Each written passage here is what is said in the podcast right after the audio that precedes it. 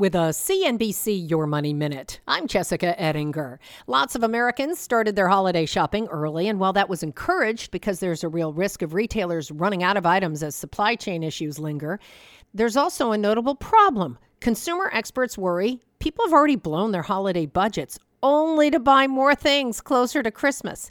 They say you should keep your budget clear, concise, and figure out how much you have to spend. Then make a list of people and gifts in your phone, and don't go over the limits you set for yourself. Your budget can total your entire holiday spend, not just gifts, but travel, groceries, party clothes, and more. Actually, just writing down numbers, they say, helps you control your spending. And if you're eyeing a buy now, pay later offer to purchase something, you should really understand the terms of that deal. With many companies, if you miss a payment, you get slapped with crazy fees. Lots more on this at CNBC.com. I'm Jessica Edinger, CNBC. Sometimes it takes a different approach to help you unlock your true potential.